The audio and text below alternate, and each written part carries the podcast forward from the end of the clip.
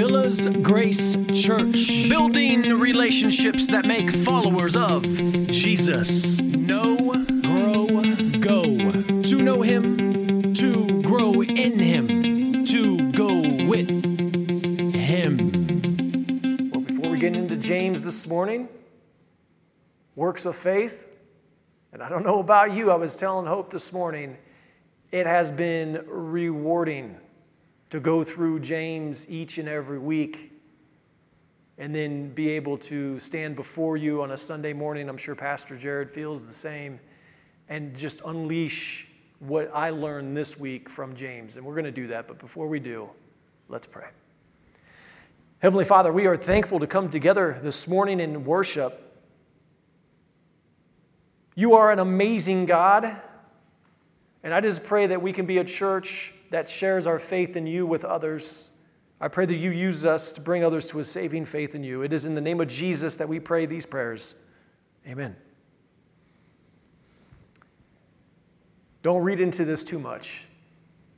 But from April 2014 to 2016, this is what the water looked like in Flint, Michigan. Now, I'm sure some of you heard about what happened in Flint but in 2014 and 2016, the city of Flint decided to change course. They decided to change direction. They were taking their water, their supply, their source came from Detroit, Michigan. And they decided to forego that former source that they once had for their water, and then they decided to start taking water out of the Flint River. This is what you get when that happens. This was the end result of changing their water source. Does that look like the type of water that you'd want to drink? I mean, even if you were as parched as parched could be, would you want to drink that water that is colored, I don't know, copper, colored golden? 10,000 people were exposed to lead this catastrophe killed at least 12 people and sickened many more. Basically, what happened was when they switched over to the water source of being from uh, the Flint River, the pipes corroded in this transition and it just leaked all types of contaminants into the water.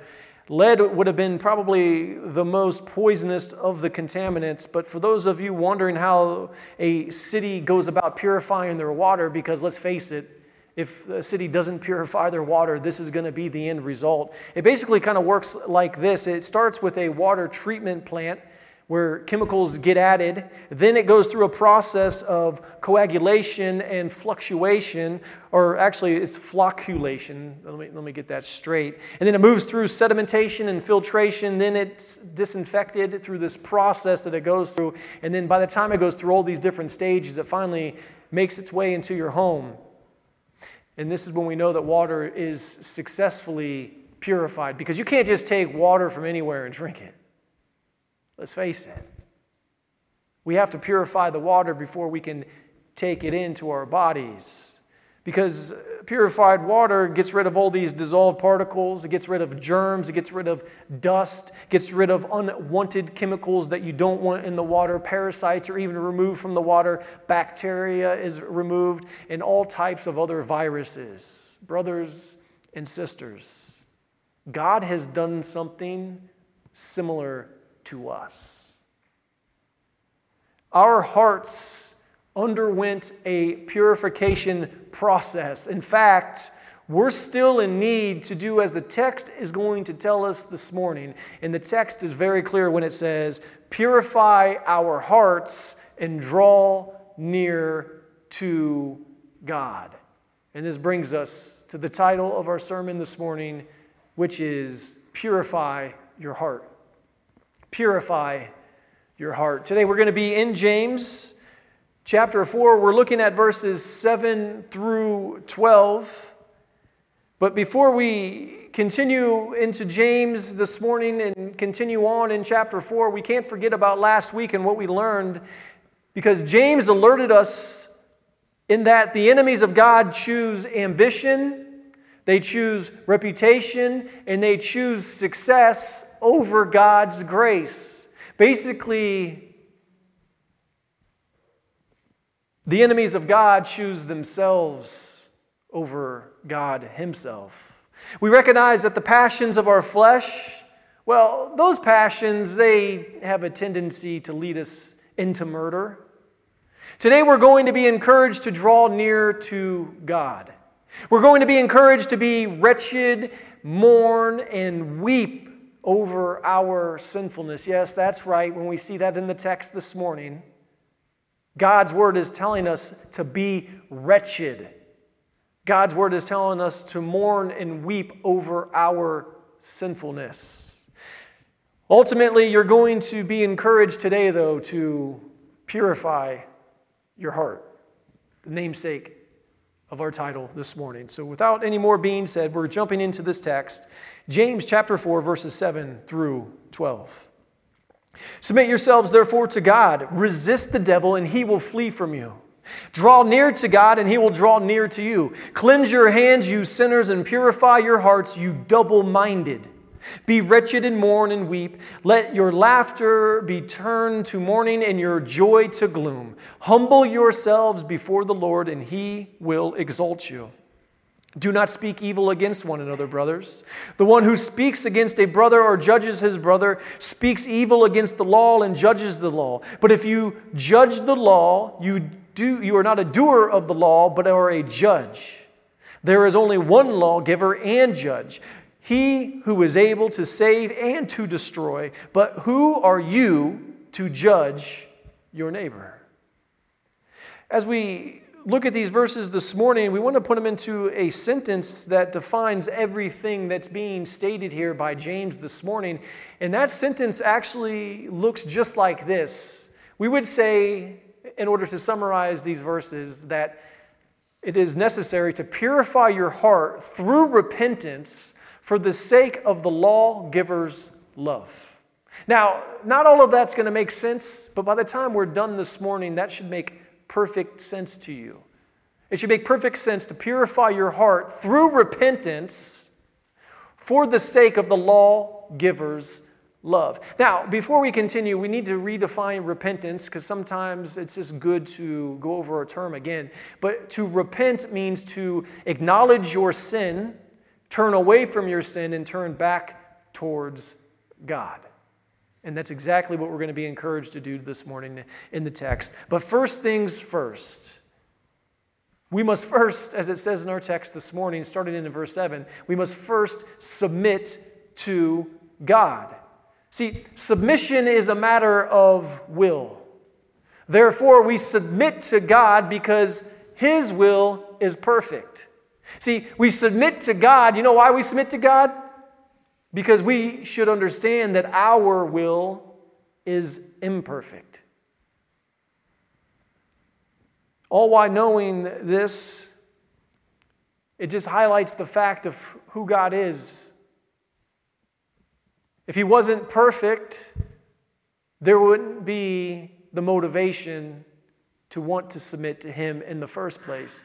And if we do so, we'll have an attitude in life, and this is really what it looks like attitude wise to submit to the Lord. You may say this from time to time. You might talk to the Lord in prayer and say, I don't understand why you, why you are allowing this, and you can fill in the blank in your life or whatever it is that the Lord's allowing to happen to you. And it's probably something that makes you feel a bit uncomfortable, or maybe something that's going on in your life where you just don't quite have the answer to yet, but you're going to have that attitude that says, I don't understand why you are allowing this, but I will submit to you anyway. That's what it looks like to submit to the Lord when we're willing to do so no matter what. Brothers and sisters, it's God, not us, that knows what's actually best. We think we know what's best for us, but really, God is the one who knows what's best for us. So, therefore, when it's all said and done, it's really our pride that's the problem. If you want to trace back the problem of all your sin, you can attach it and associate it to your pride. Last week we ended verse 6. What did it say? It said, God opposes the proud, but gives grace to the humble. That was the last thing said last week in verse 6, and now we're here in verse 7, and James is staying on course. He's staying on topic because our eternal relationship with the Lord is by His grace to begin with.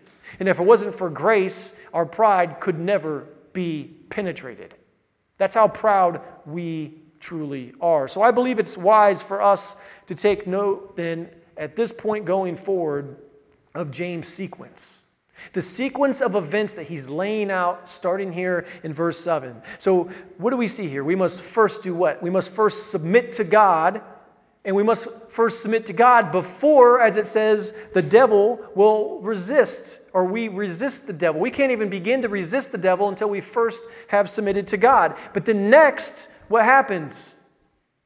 Then he will flee from you only after we have submitted to God. So everything's prefaced, everything's based upon submitting to God. And by his grace, if you draw near to God, what does it say here? He will draw near to you. Now, I, I get it. That sounds great.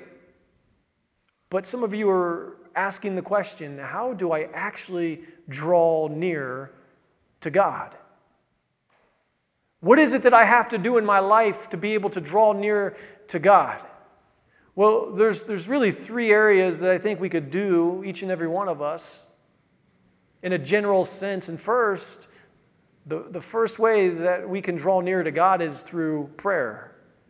So, the question we, we could ask ourselves, or I could ask you right now are you constant and consistent in your communication with the Lord? Are you constantly and consistently communicating with Him? Now, another way in which we can draw near to the Lord is through worship. So, the next question we can ask ourselves are we responding appropriately to who the Lord has revealed himself to be. Because that's what worship is. Worship defined is when we respond appropriately to God and His holiness. God has revealed Himself as being holy all throughout Scripture. So it's our job then, when we worship Him, whether we are singing songs or we are listening to His word proclaimed, we are responding appropriately to His holiness. And again, we're going to go ahead and say it just to remind you repentance has everything to do with God's holiness. We only repent from our sin because we understand that God has set the standard for what is perfect over here, but yet we find ourselves heading in this direction. Repent and return to God. Draw near to God, He draws near to you. And thirdly, the other and final thing that we could do in order to draw near to God. And this one's simple. You should already know this one. Read your Bible. That is the most simple thing that we can possibly do. So, the question you can ask yourself, or the question I'll ask you again, are you reading your Bible? If you're not reading your Bible, hmm, how can you actually draw near to God? If you don't know God's word, how can you draw near to God? So, if you don't know the gospel, what good is it anyway? You can't share your faith. Then you're just Christian in name only. But this letter, like all letters of the New Testament, are written to believers. That's why when we preach, we preach to believers. This sermon this morning wasn't orchestrated in such a manner that it was going to be prepared for a non believer. No, this was written and prepared for a believer because James wrote his letter and prepared his letter for believers as well.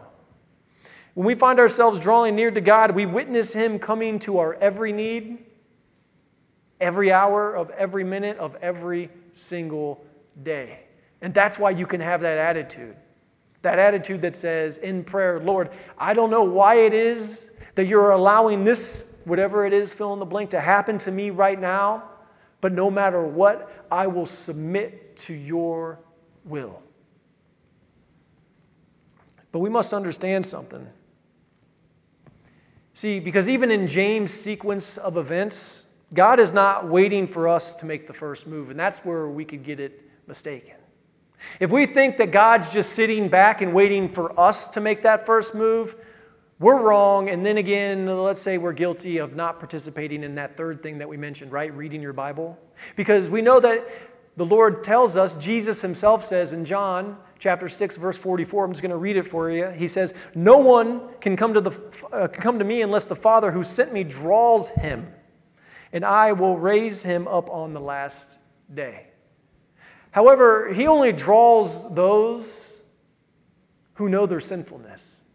It isn't until you come to the realization that you are a born sinner. It isn't until you realize that you are sinful in and of yourself. That is what it takes to realize that you have faith, that it is by God's grace that you're saved for all of eternity. God draws those who know that in their heart to Him. He makes the first move. We don't make the first move. We don't know exactly how this looks. We don't know exactly how it's always going to work, but what we do know is this we should be thankful. Thankful that His grace has exposed our sinfulness to us. Not for us to sit back and say, Woe is we, look at me, I'm this awful, wretched person. No.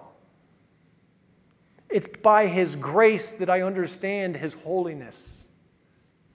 Why would I want to draw near to anything less? Because God's holiness is something that we can't find anywhere else other than Him. There is no experience on this earth.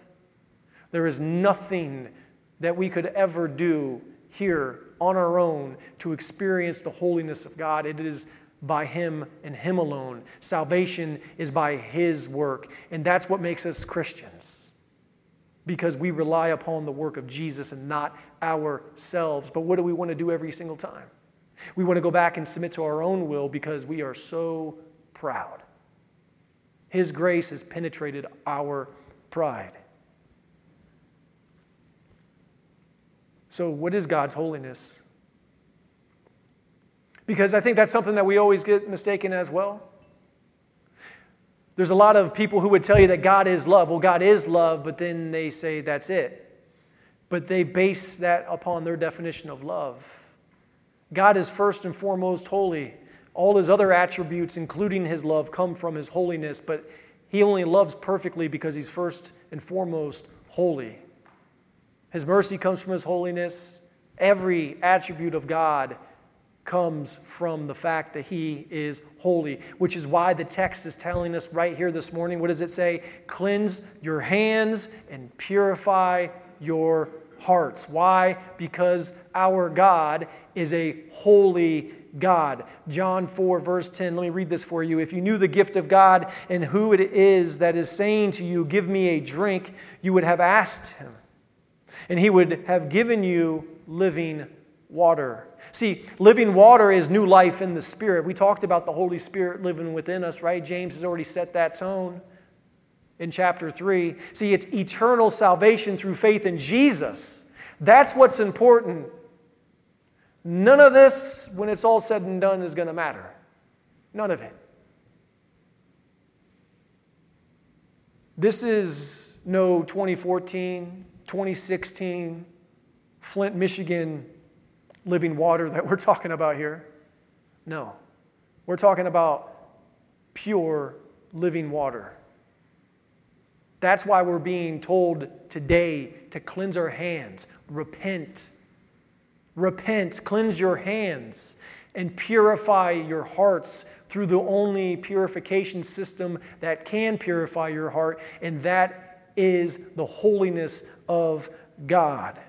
And because of this new life, Brothers and sisters, our hearts underwent that purification process. God prepared our hearts to put His Holy Spirit in. This is the eternal freedom from the contaminants of sin that have been purified and filtered out. However, this is not temporal freedom, and we can't forget that. This is not temporal freedom from the contaminants of sin. No, this is the eternal freedom from the contaminants of sin. What did Mike share with us this morning? It's those moments in God's grace where you go back. But over and over again, what does God do? He purifies us if we repent and turn back towards Him. If we draw near to him, he's drawing near to us. But, you know, in our sinfulness, we mistakenly think that, you know, we made the first move. No, we didn't. God went to the cross because of his grace far before any one of us here were ever born. He made the first move. Therefore, cleanse your hands and purify your hearts. Do you know how this is, this is achieved? Now, we've already established that it's achieved through repenting, right? But it's achieved through constant repentance, consistent repentance. Too many people think that Christians are hypocrites. They're right. But I don't necessarily think that's a bad thing. Well, it is if you don't repent. Now, we're not sitting here saying that we have it all figured out, that we don't sin. Of course, we sin. As long as we're living in this flesh suit, in this temporal life, we will sin. We are sinners. We are sinning. But it's the consistent and constant repentance that makes us followers of Christ. That's how we draw near to God as He draws near to us. It's much easier to repent when we, as it says here, what does it say? Be wretched and mourn and weep over your sin. See, James is telling us to be wretched He's telling us to mourn over our sin. When we let our laughter be turned to mourning and joy to gloom, as it says, over our sin, it's much easier to repent. Brothers and sisters, mourn over your sin, but what you shouldn't do, and this is the problem that most of us, you know, have and the mistake that we make, we don't mourn over our sin. What we do is we mourn over our suffering. We're being told to mourn over our sin, not our suffering. You can mourn over your sin, repent from your sin, but still suffer because of that sin. And that's okay. Because as we said, this isn't a filtration process from the temporal contaminants of sin. No, this is the filtration process from the eternal contaminants of sin, which last time I checked, it's always been this way. The eternal contaminants of sin, the consequences of our sin eternally, is death. But that's why we preach Jesus, Him crucified and resurrected, because that act that He did for once, for all of humanity, is what conquered death. I think also, too, as we continue in this text, though, we, in some of these things we're speaking on, we must remember what Pharaoh said. Do you remember what, what Pharaoh said? Because really, when Moses was, was with Pharaoh, what did Pharaoh really say? He said, Take away the plague, all while never thinking of the plague in his own heart. And we can't make that same mistake. We can't just go to God to take away the plagues in our life, but then neglect the plague in our own hearts. I don't think James would be hammering in on this repentance of our sin. I don't think he'd be hammering in on cleanse your hands and purify your hearts if that's what the gospel was all about. We must remember what uh, Psalm 51:3 says, "For I know my transgressions, and my sin is ever before me." And as it says in verse 10, what does it say in verse 10 here? Humble yourself before the Lord. The consistent theme all throughout Scripture. The Bible is very consistent. Therefore, cleanse your hands and purify your hearts. Let's just say it like this repent, repent, repent. And this brings us to our first point this morning. That point states this Those who know God's holiness are constant and consistent in repentance.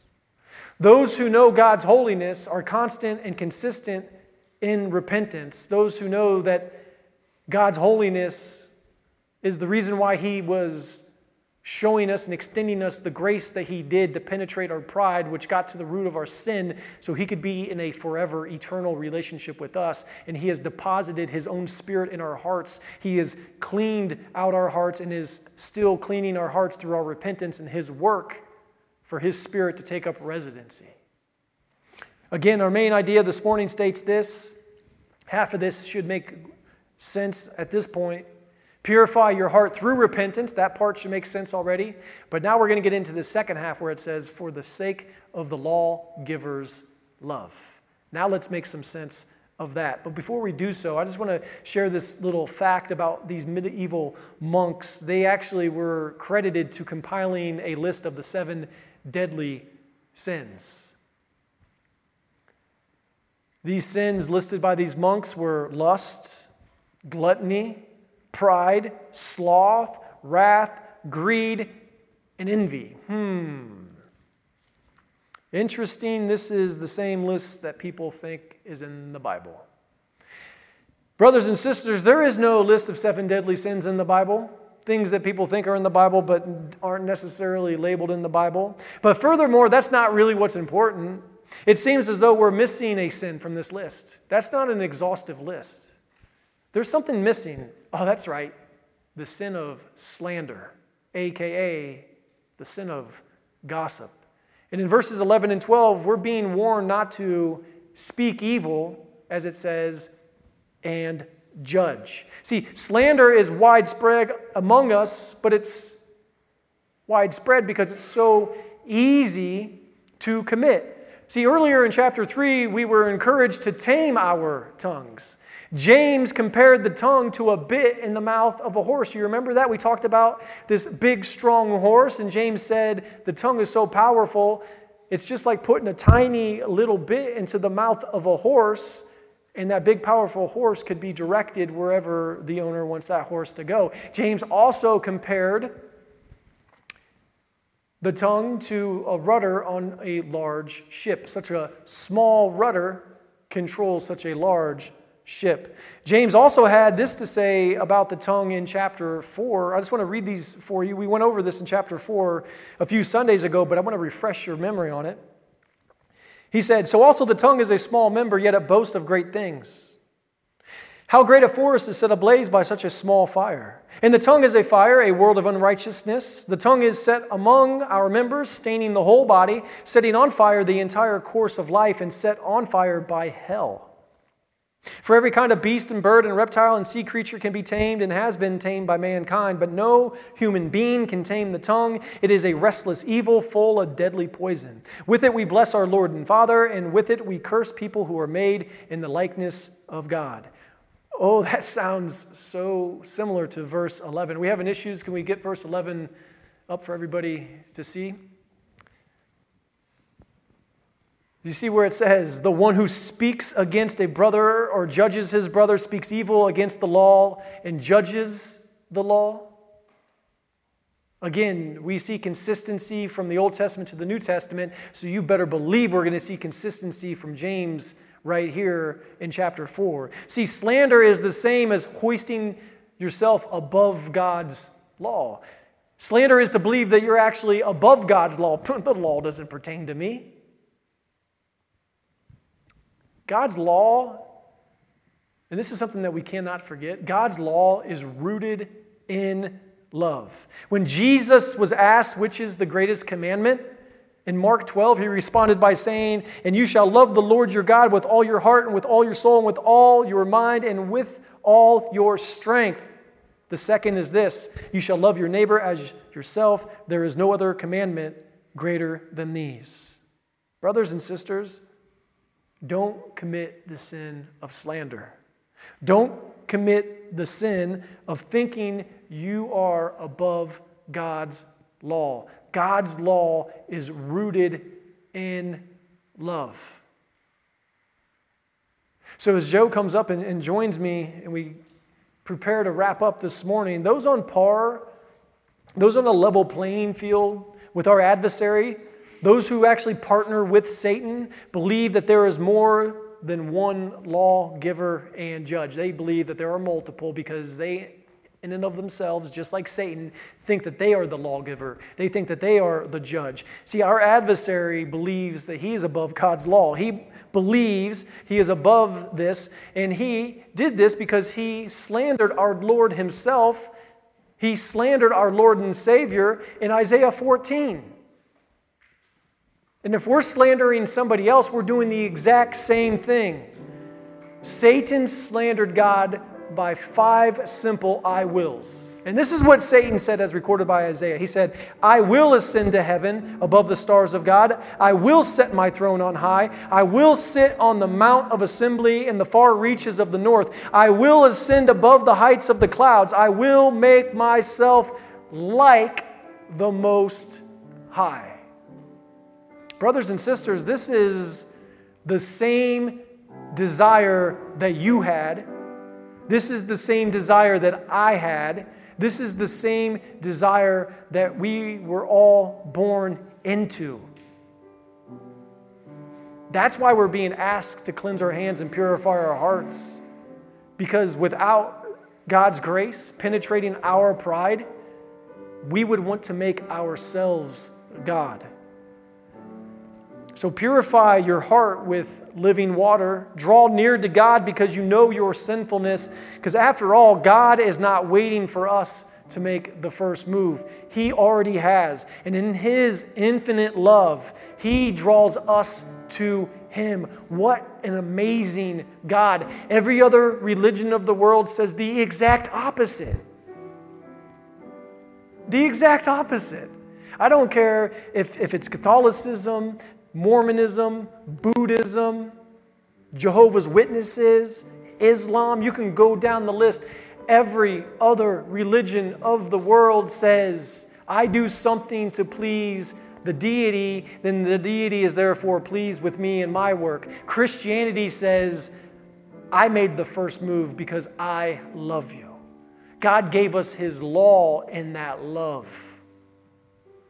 And that's why we're being asked not to slander and gossip and backbite, because when we do so, we're making ourselves the lawgiver. We're saying the exact same thing, those five I wills that Satan himself said. And this brings us to our second point. Those who refrain from slander know that God's law is love. Because what did Jesus say? Love God and love others. When he was challenged, when he was challenged on the law himself, he let them know that it comes down to love. Those who refrain from slander know that God's law is love. And we can't forget that James also, just a few verses back, reminded us even if we do slander somebody else, we're really slandering God. Why? Because the person we're slandering was made in God's image. Again, our first point said this those who know God's holiness are constant and consistent in their repentance. A believer will spend the rest of this natural life learning how to repent. If you think that you've arrived, you are mistaken. We won't stop learning until our death or until Jesus returns. And finally, again, our main idea stated purify your heart through repentance for the sake of the lawgiver's love. Let's pray. Heavenly Father, as we continue this week, I just pray that we can be challenged from our worship this morning. I pray that we can be used in a way to impact others for the sake of your gospel message. Lord, use us to be seen drawing near to you and you near to us so others can observe that relationship and see the eternal significance of such. We pray all of this in the name of Jesus who makes it possible. Amen. Thank you for joining us today. For more information, look us up on our website, www.villasgrace.com, or drop us a line via email, connect at villasgrace.com.